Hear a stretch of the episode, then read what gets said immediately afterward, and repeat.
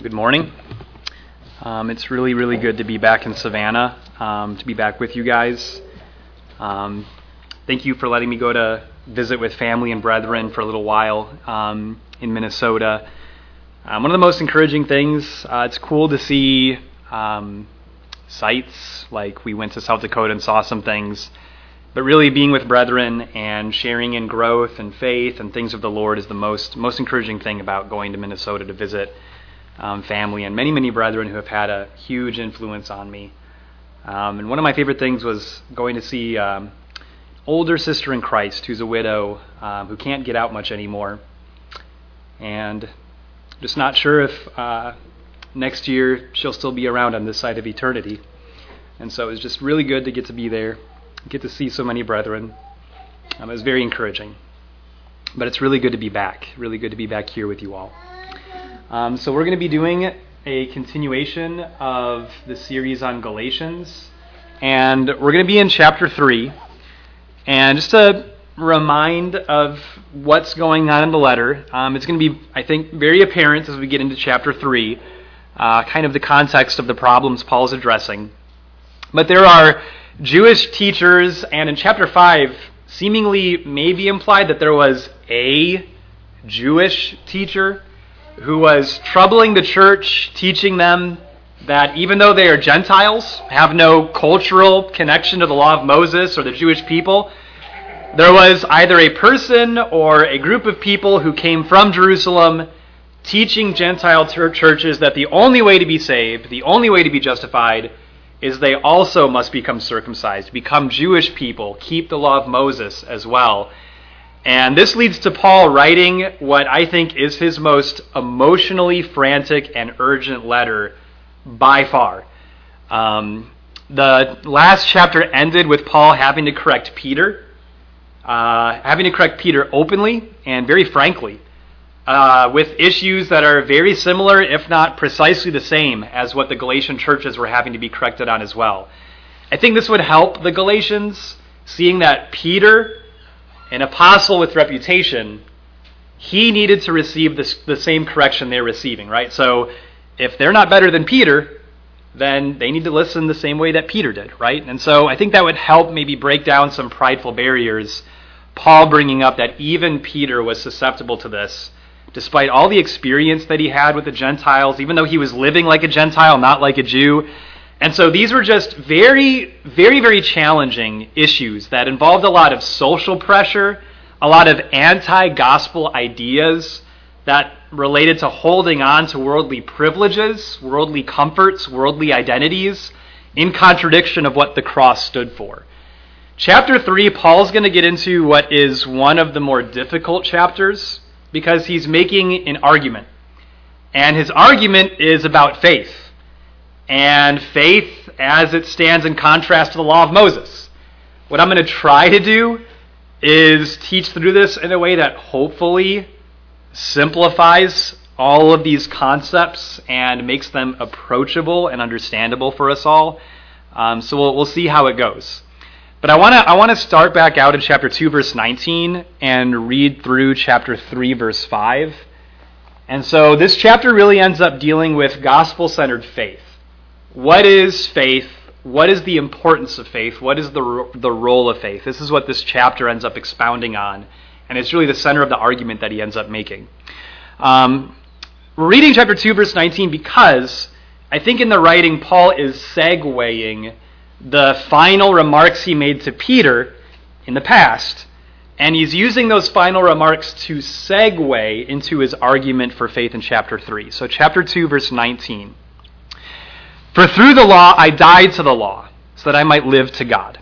I have been crucified with Christ. It is no longer I who live, but Christ lives in me. And the life which I now live in the flesh, I live by faith in the Son of God, who loved me and gave himself up for me.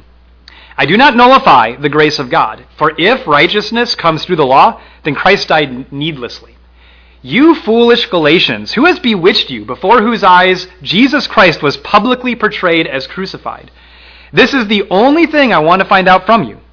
Did you receive the Spirit by the works of the law or by hearing with faith? Are you so foolish?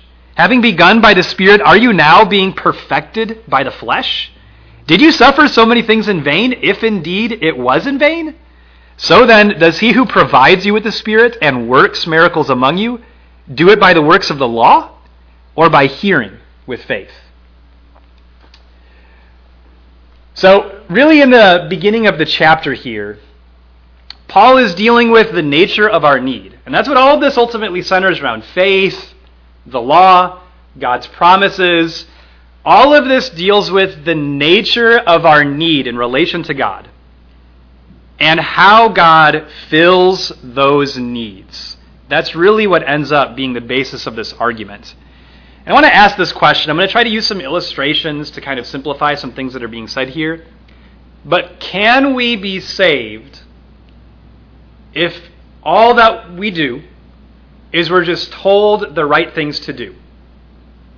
If we learn the right things, do the right things, can we be saved? Does that deal with all of the problems or the nature of our relationship with God? Is it all resolved and all fixed if we just do all the right things? And if your answer is yes, you're wrong. and we'll see that through the chapter, right? But again, these, these principles relate to the issues here. And I think what Paul is getting to at the end of chapter 2 is the gospel deals with reality. The law does not deal with the reality of our needs. We don't just need to learn right things and find the right system of practices and get into the right culture and do righteous things. And ultimately, what we do is we die. So, verse 20.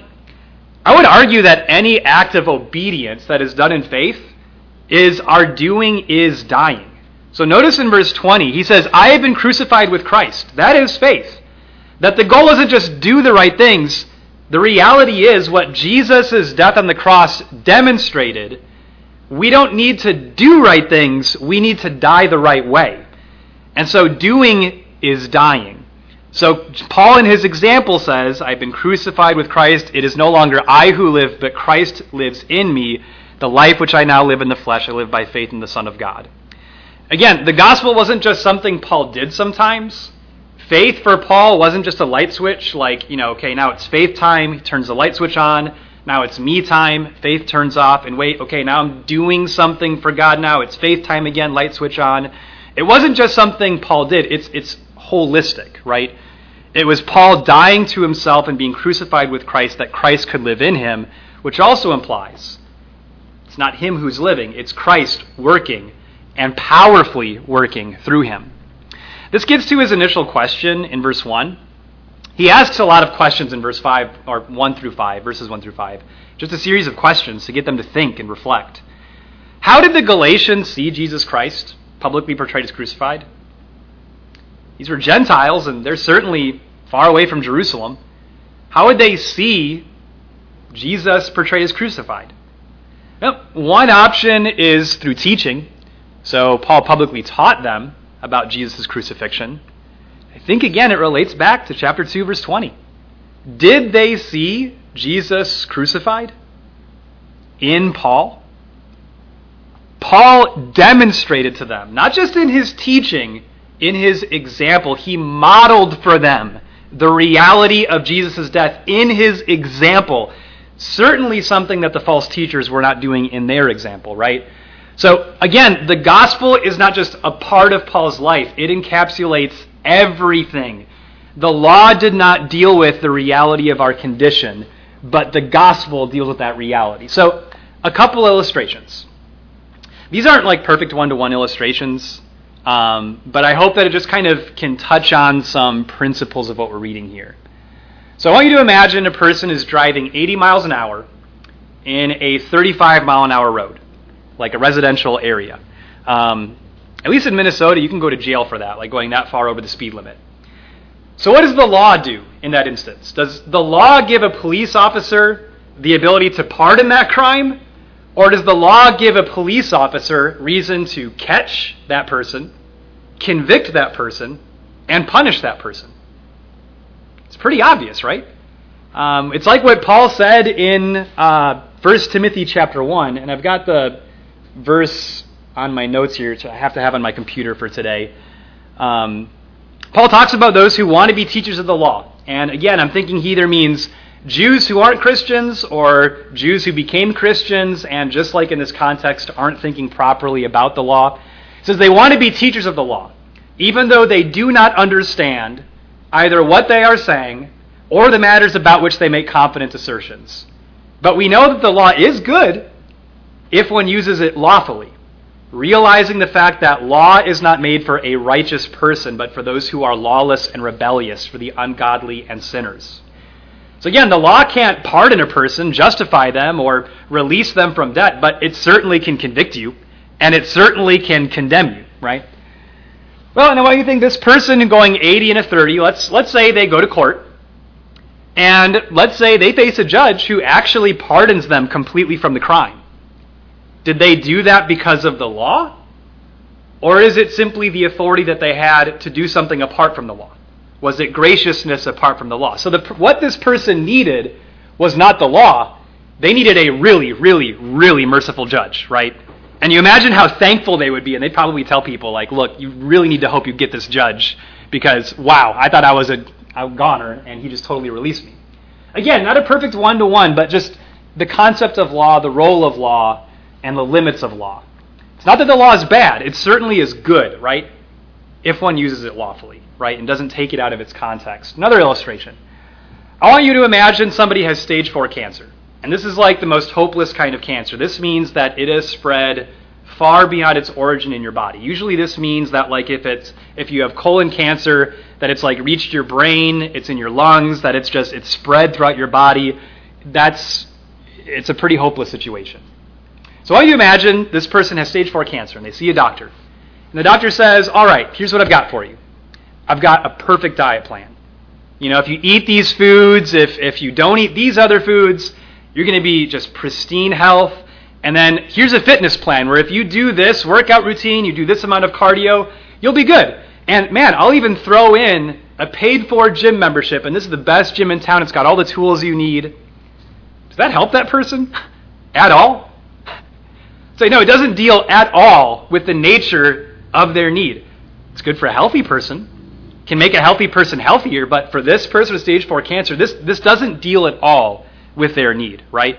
So this is kind of what he's going to say in Galatians chapter 3. In fact, if you look down in verse 12, however, the law is not, on the, not of faith. On the contrary, he who practices, practices them shall live by them. What he's saying is the law can justify people, just not you. not you and not me, because we don't keep the law perfectly. Like, the reality is, what the law says does not deal with the nature of our need, the depth of that need how far that need goes. Only God, through the gospel, properly deals with that need.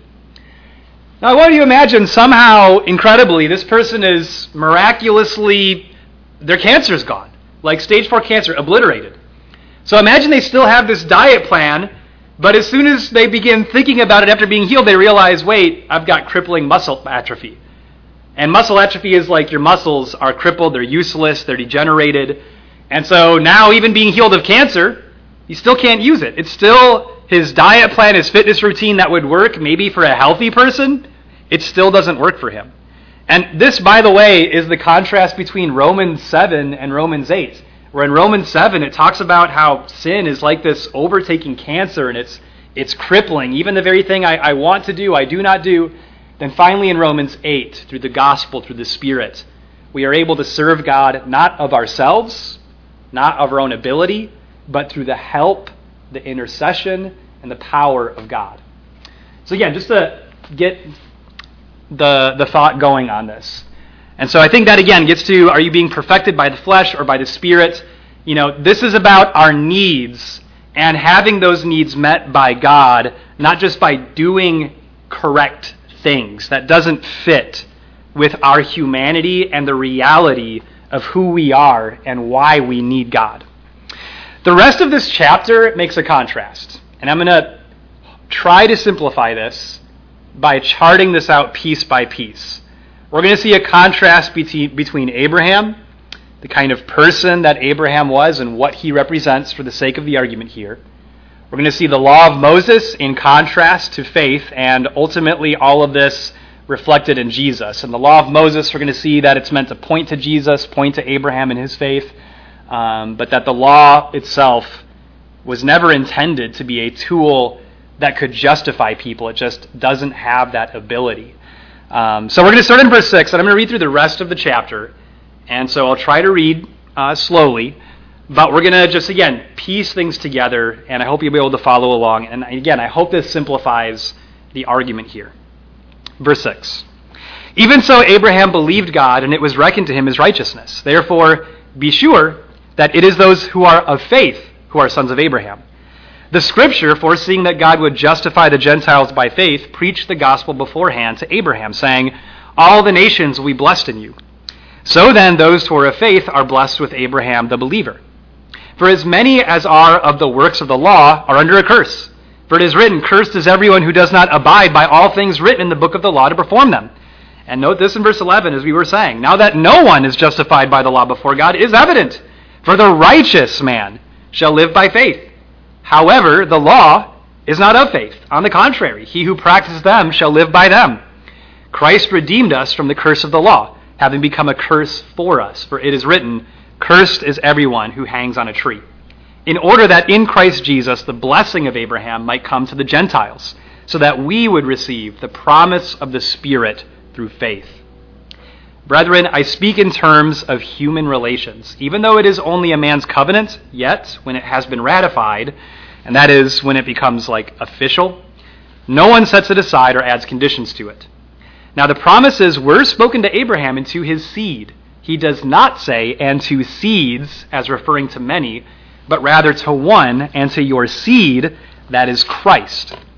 What I am saying is this the law, which came 430 years later, does not invalidate a covenant previously ratified by God, so as to nullify the promise. For if the inheritance is based on law, it is no longer based on a promise, but God has granted it to Abraham by means of a promise. Why the law then? It was added because of transgressions, having been ordained through angels by the agency of a mediator until the seed would come to whom the promise had been made. Now, a mediator is not for one party only, whereas God is only one. Is the law con- then contrary to the promises of God? May it never be. And I mentioned this a few weeks ago, but this statement is so critical, I think, and clear. So I've highlighted this statement. I would encourage you to mark it in some way for the sake of its importance. For if a law had been given which was able to impart life, then righteousness would indeed have been based on law. But the Scripture has shut up everyone under sin, so that the promise by faith in Jesus Christ might be given to those who believe. But before faith came, we were kept in custody under the law, being shut up to the faith which was later to be revealed. Therefore, the law has become our tutor to lead us to Christ so that we may be justified by faith. But now that faith has come, we are no longer under a tutor, for you are all sons of God through faith in Christ Jesus. For all of you who are baptized into Christ have clothed yourselves with Christ. There is neither Jew nor Greek. There is neither slave nor free man. There is neither male nor female. You, for you are all one in Christ Jesus. And if you belong to Christ, then you are Abraham's descendants, heirs according to promise. Um, I think if we were Jews, like, you know, in the context of what Paul is writing about here, like religious, cultural, everything, I think verse 29 would really be a mic drop statement, right? Um, so let's kind of work from the beginning here, verses 6 through 9. What's significant about Abraham in the context of the argument he's making. He's a figure of faith. Simple as that. So, verse 6 is a quotation of Genesis chapters 15, verse 6, one of the most significant verses on faith that the New Testament references again and again and again when making an argument about the nature and importance of faith. So, Abraham, it wasn't just that a belief was a part of his life, Look at verse 9. So then those who are of faith are blessed with Abraham, the believer. Faith wasn't just a quality in Abraham's life, it's a part of who he was. And it's, it's, not, it's not as much in the context here about what he did, although Abraham did things out of this faith. For the sake of the argument, in the, in the context of Genesis 15, verse 6, it wasn't what he did, it was how he heard. It was how he heard and how he believed in God's promise. Again, getting back to some of the questions that Paul asks in verse 2 did they receive the Spirit by the works of the law, or was it by how they heard and how they believed in God's promises? Think about baptism in this context, right? Baptism isn't some great act of obedience. It is hearing, believing, and the doing is dying. You know, your arms, most people when they're baptized, their arms are usually even crossed and on their nose, right? So, I mean, you're surrendering and allowing yourself to be put down into the water, buried with Jesus. And again, that sets a context for our relationship with God. Our doing is dying. So ultimately, it's not foremost what we do, but how we hear and how we believe in God's promises. That's what made Abraham so significant. Well, this stands in contrast to deficiencies of the law. Not that the law is bad, not that it's bad at all. The law is good, the law is righteous, the law is spiritual, but it's limited. In terms of can it justify you? Can it forgive you? Does it have the power to give life? Like fundamental, fundamental needs we have in our relationship with God. Those are things that the law cannot do, right? So the first thing I want to emphasize is the first thing that is emphasized in Galatians 3 about the law. Verse 10. Fundamentally, does the law bring the blessing of Abraham? Does the law bring life and hope? No. As many, meaning all who were under the law, what does it bring to them? It brings a curse, ultimately death. So the law of Moses isn't what brings the blessing of Abraham. In fact, the law itself brings a curse, not a blessing. And then if you look at the very next verse, what is plainly said, the law can't justify. Maybe it could make you feel justified, like uh, I think was mentioned. Um, I think Brandon, you mentioned the rich, rich young ruler. Um, it can make you feel justified, but not before God. The law cannot justify a person before God. And Paul says that's actually in the Old Testament meant to be extremely evident and clearly conveyed in this quotation from Habakkuk, chapter 2 The righteous shall live not by the law, but by their faith in God. What God is able to do even apart from the law, the power that God has even apart from the law, the judgment that God brings even apart from the law. But again, the law on its own, it cannot justify. Um, it cannot pay the debt of our sin. It can't resolve the problem of our guilt. It cannot bring us into unity with God or reconcile a relationship with God. Then another interesting statement he makes. This, this to me is a very captivating statement um, that he makes in verse 12. He says, The law is not faith, it's not of faith. So again, the law is not what itself connects you to God, His power, His forgiveness, reconciliation. He says the law is not of faith. On the contrary, if you're going to practice them, you'll live by them. And it's kind of like a challenge. Like, can you even live by them? Well, well, no. It's redundant. It's like asking a rhetorical question.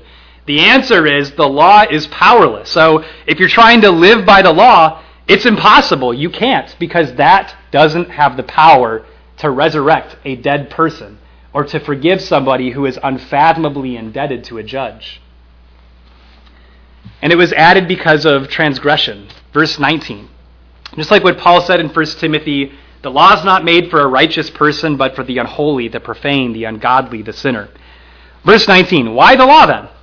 It was added because of transgressions. And so it wasn't because of righteousness that the law came into being, but it was to diagnose sin more clearly. In Romans chapter 3, Paul asks a very helpful question.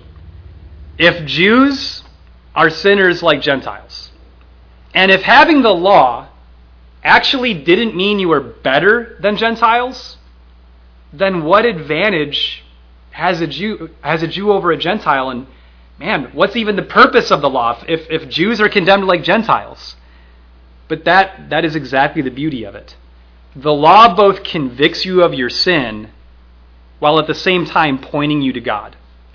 The more convicted we are by sin in view of God, the more amazing his mercy becomes, the more clear his nature becomes, the more clear we are with our own reality and humanity that I cannot meet my own needs, the law cannot meet those needs, it isolates and exalts God. As he goes on in Romans 3, he says, Let God be found true, though every man be a liar, as our unrighteousness demonstrates the righteousness of God. So the advantage a Jew, a Jew had wasn't that the law made them better than others. It wasn't that it justified them or that they were superior. It was that they could be more convicted by their sins and understand better than anybody else the power of God to fill the void of their sins and pay the debt of their sins. But again, it was added because of transgressions. Uh, verse 20, this is one of those like tongue twister statements. Now, mediator is not for one party only, whereas God is only one. I think from verse 19 and 20, really what Paul is arguing is just like we talked about briefly in Exodus 19, the law does not unify people with God. The law accentuates, it amplifies how divided we are with God. If we know that a division exists, then what are we to do? Are you more likely to solve a problem if you don't even know that a problem exists? You know, I think about in marriage, like your guys' marriages might be different than mine, but if I've caused tension in my relationship with Eva and it's like really affecting her, it's really hard for me to concentrate on anything else. Like if I'm trying to meet with someone else or do study in my Bible, whatever, like I can't properly concentrate until that tension is resolved. So was the law good? In that it conveyed the tension that exists between you and God, bringing reality to the divide that exists and the need to resolve that divide and how that divide is resolved, that's a good thing. It doesn't justify you, but what it reveals leads you to faith and trusting in God to supply for needs that only He can fulfill. It cannot give or restore life. Again, verse 21. I, I can't say enough how important I think this statement is in Galatians 3:21. I think if other if other statements are confusing and kind of hard, like is that really what it's saying, or like I don't quite grasp this, I think verse 21 is really, really clear and simple. A law can't give life. What the gospel reveals is we're dead in our sins. We are hopeless, dead, defiled, the law cannot cleanse us properly from how defiled we are in our sins. The law cannot heal the wounds that sin has brought into our lives. It cannot resurrect our dead lives or restore us to God. It cannot give righteousness to unrighteous people. The law is good as a testimony, as a tool. But what it is as a tool, it cannot bring life to dead people. Um, I did have an illustration I wanted to use for that really quick before we talk about this holds in custody bondage. Um, I had a friend in Minnesota uh, when I would go to Rochester at times. There's a very famous hospital there. Um, I think it's one of two Mayo clinics. Are there two or three Mayo clinics in the America? Yeah, I think two or three, something like that. There's not very many. Um, one is in Minnesota, and this sister in Christ named Anna Bower was there for an extended period of time. Her organs were shutting down. And they had to do all of these extreme things to like keep her alive. It was very hard for her to get out. She was so so sick, and they couldn't figure out what was going on. And eventually, they took her to Florida to uh, one of the other Mayo clinics, and they found out it was Lyme's disease. And when they found out it was Lyme's disease, guess what happened? They helped her. They cured her. Because all these other things that they were trying to do were actually making her worse. And this is, again, the beauty of the law. If, if we try to solve the problem of our sin, but it's not with God or by the method that God provides through the gospel, it's ultimately just going to make the problem worse. But if we go to God, what the law testified to, God can resolve the problem, right? Kind of like the woman hemorrhaging of blood. As soon as she touched the garments, Jesus' garments, she was healed. The law shows us who can give life. 23 and 24, um, at the conclusion of the, Paul's argument, he makes the point again in this context of freedom and bondage. The role of the law doesn't give you freedom. The role of the law was to hold the Jewish people in custody, to kind of like forcefully keep them in place until the world was prepared for Jesus. And so again, it's not that the Jewish people were free, they were enslaved. And man, it's like that um, oh, I didn't write it down, but it's it's the symptom where you fall in love with your captor and you think your slavery is actually a good thing. Uh, Stockholm syndrome. It's like Stockholm syndrome when a Jew thought they're free by the law and the law is the end goal. Man, that's the opposite of what God is saying. The law was not your freedom, it was your captivity, right? So the law brought people into bondage, and by exalting the law as a Jew over the gospel, the Jews were in bondage, and for a Gentile to think they needed to keep the law, now they're in bondage. So let's talk about the role and sufficiency in Jesus. So on the chart here, I've tried to kind of point out in hopefully some clear ways some things that are said here in contrast to the law about righteousness and life. First one is verse 15 through uh, 18. And really, verse 17 is the main one. Um, but in verse 15 and 16, what he's saying is, you know, God already made a promise to Abraham, and there were conditions that already existed with that. And verse 16, although it is a really powerful, like, Easter egg statement, when he says, you know, that was singular in Genesis 22, to your seed, Christ, when God promised to your seed, through your seed, he would bless the nations. The idea is that God's plan was always Jesus' life, death, and resurrection in blessing the world. It was never the law. The law was not the end goal. And that's not how the law, um, or that's not how things were worded to Abraham. It was always on the basis of promise. So, verse 17 when the law came hundreds of years later, did that invalidate God's terms previously made? Did that invalidate or change all of a sudden how God said he would accomplish his blessing? No. So the way that I've tried to visualize this is apart from the law, kind of like outside of the law, there is eternal life, life from death, and righteousness or unity with God. Again, verse 21. Those who were righteous within the law, people who were Jews, people like David, Samuel, the prophets, Daniel in Babylon, these men who are, who are righteous, they weren't accounted as righteous because of how well they kept the law, but because of ultimately their faith. And because of their faith, they were connected with Abraham's faith, with Jesus as the fulfillment of those promises, and so therefore they were righteous. Therefore they had life with God, unity with God, not because of the law, right? Um, example of this, I think, is Hebrews 11. In Hebrews 11, when it's commending people for their faith, he doesn't commend anybody for an act of lawful obedience. It's all things that exceed the law. Because what we'll see in just a moment is faith ultimately exceeds just fundamental lawful requirement, right? Um, look at the end of uh, the chapter in verse 23 through 25.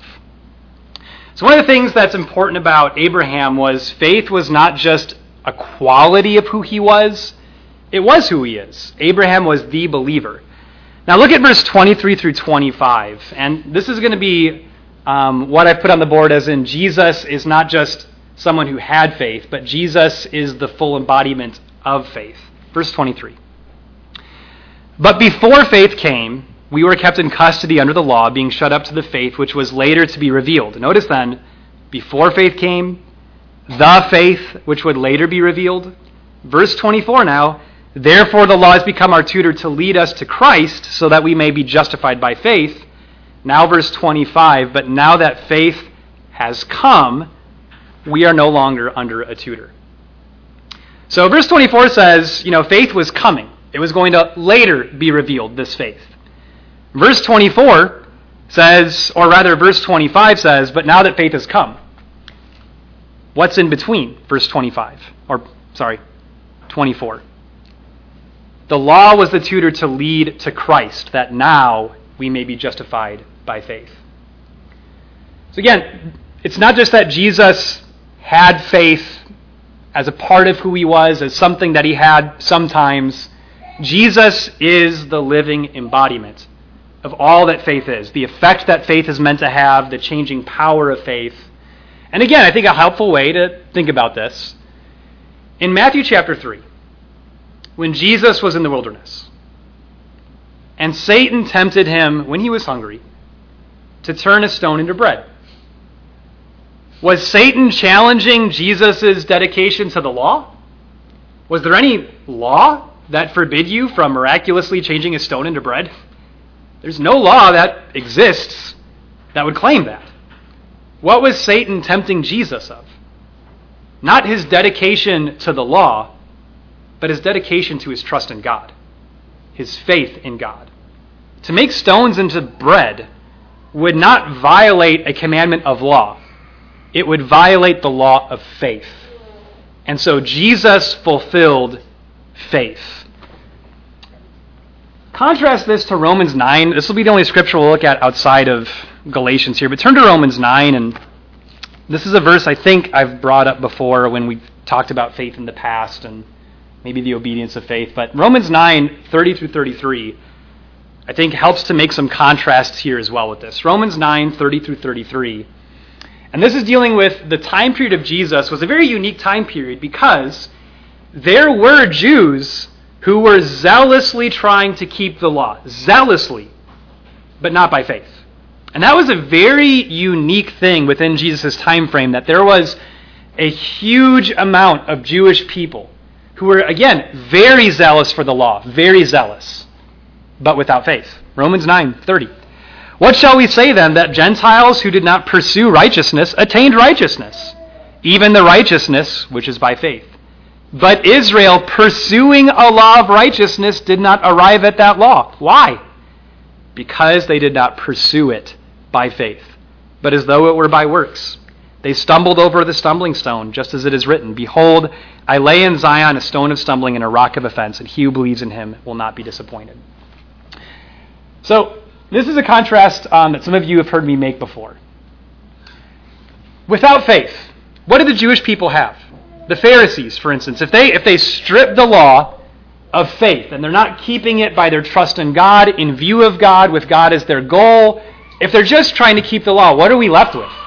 You're left with a system that doesn't bless you, it curses you. With something that can't justify you. It's not of faith. It's added because of transgression, not because it can help your dead condition or sinful condition.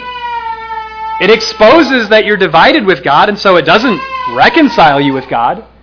Can't restore life, it holds you in bondage. And so this this is what the Jewish people are left with if you're trying to keep the law without faith. Is a system that cannot justify, cannot save, cannot pay the debt of sin, cannot work to help you in your crippled condition. It's powerless. In contrast to this, how well did Jesus understand and keep the law? Perfectly. So I want to think for a second. How well, let's say the Pharisees, people who I think among the Jews who wanted to keep the law without faith, I would say, as weird as this sounds, the Pharisees by far did the best job of it. They did the best job of trying to keep the law as zealously and perfectly as possible, yet without faith. When they interacted with Jesus, when they interacted with Jesus, who is the living embodiment of faith and all that faith is, how well did they understand the law in relation to Jesus? What did Jesus expose about how well they understood the law? Did they? I mean, did they even fundamentally understand the law? I would say no. And by the way, when they're exposed to Jesus, who is, again, the embodiment of faith, how well were they keeping the law? You know, Jesus would expose that by their traditions they had created, they were contradicting and violating laws that had with them the death penalty. So, how well were they really keeping the law without faith? Catastrophically, they were not, because they were trying to keep the law without faith. Now, on the other hand, how well did Jesus keep the law? I would say that Jesus so perfectly kept the law, we don't even read that as the grand struggle of his life. It's almost like by faith, man, it's like second nature that he just kept the law. He never violated it. And so Jesus, by his faith, he kept the law perfectly. Here's another thing. How well did he understand the law? I would say he understood the law perfectly, unfathomably. At 12 years old, he was amazing the religious teachers with his questions and answers related to the law. Why? Why? Because his pursuit was based in faith. And if Jesus didn't struggle to keep the law, what was the struggle of his life?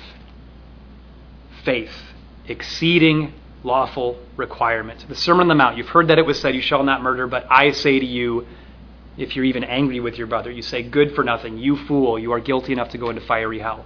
That is not the law of Moses, it is the law of faith. Jesus fulfilled faith. Faith exceeds lawful requirement. So, another aspect of this that I find very helpful when we've kind of charted it out a, a bit here. I would argue that the Jews and the Pharisees, their goal was their system. And what they thought they needed to do was keep the system by the system itself. That if we just have our right system, and if we just focus on keeping that system, then we'll be good. We got to convert people to our system. We have the right system. We keep the system by the system. How well were they doing that?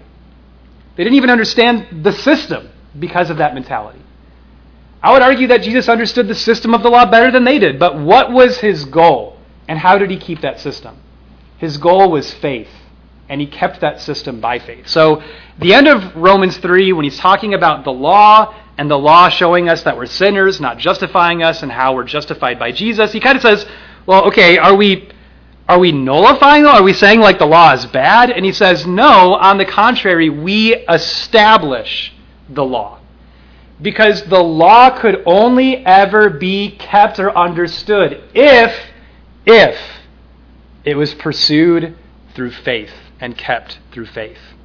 When faith is taken out of the equation, everything falls apart. And that's exactly what Paul corrected Peter on. If we act outside of our faith in the Lord, if we exalt Jewishness and the law apart from faith. It is a breakdown of everything that the gospel represents. There's some other helpful things to, I think, kind of work through in this. Go back to Galatians chapter 3. So, Jesus kept the law perfectly, right? And so, how is it that Jesus could suffer death to redeem us if he wasn't bound to death since he had never violated the law and the consequence of violation is death, well, verse 10, there's this Easter egg law. Cursed is everyone who, or rather, um, verse 13, cursed is everyone who hangs on a tree. And so, by those who had already made faith void and turned the law, which was meant to be a blessing, into a curse, if they've already made faith void, then what are these Jews going to do to Jesus, who is the embodiment of faith in God's blessing? They're going to kill him. And so Jesus then becomes a curse, not because of his own violation or sin, but because of being hung on a tree. So Jesus became a curse for us, but he's not bound by the curse of the law. And so he is qualified very uniquely to be risen from the dead and not by the law, but by his faith in God. And again, what I've put on there is a line through the middle, through the law, that if anybody had life within the law, it was always because of what Jesus would do in the gospel. Everything before the gospel was looking forward to it, and everything that has come after the gospel reflects back on it. Everything that God ever did was always to point to Jesus. Um, I've got a verse in Luke 24 44 where Jesus says that everything was fulfilled in his death, which was written about him in the law of Moses. It was always to testify to Jesus and cultivate a faith that ultimately connects to Jesus, that wasn't just based on the works of the law, but based on what Jesus would do.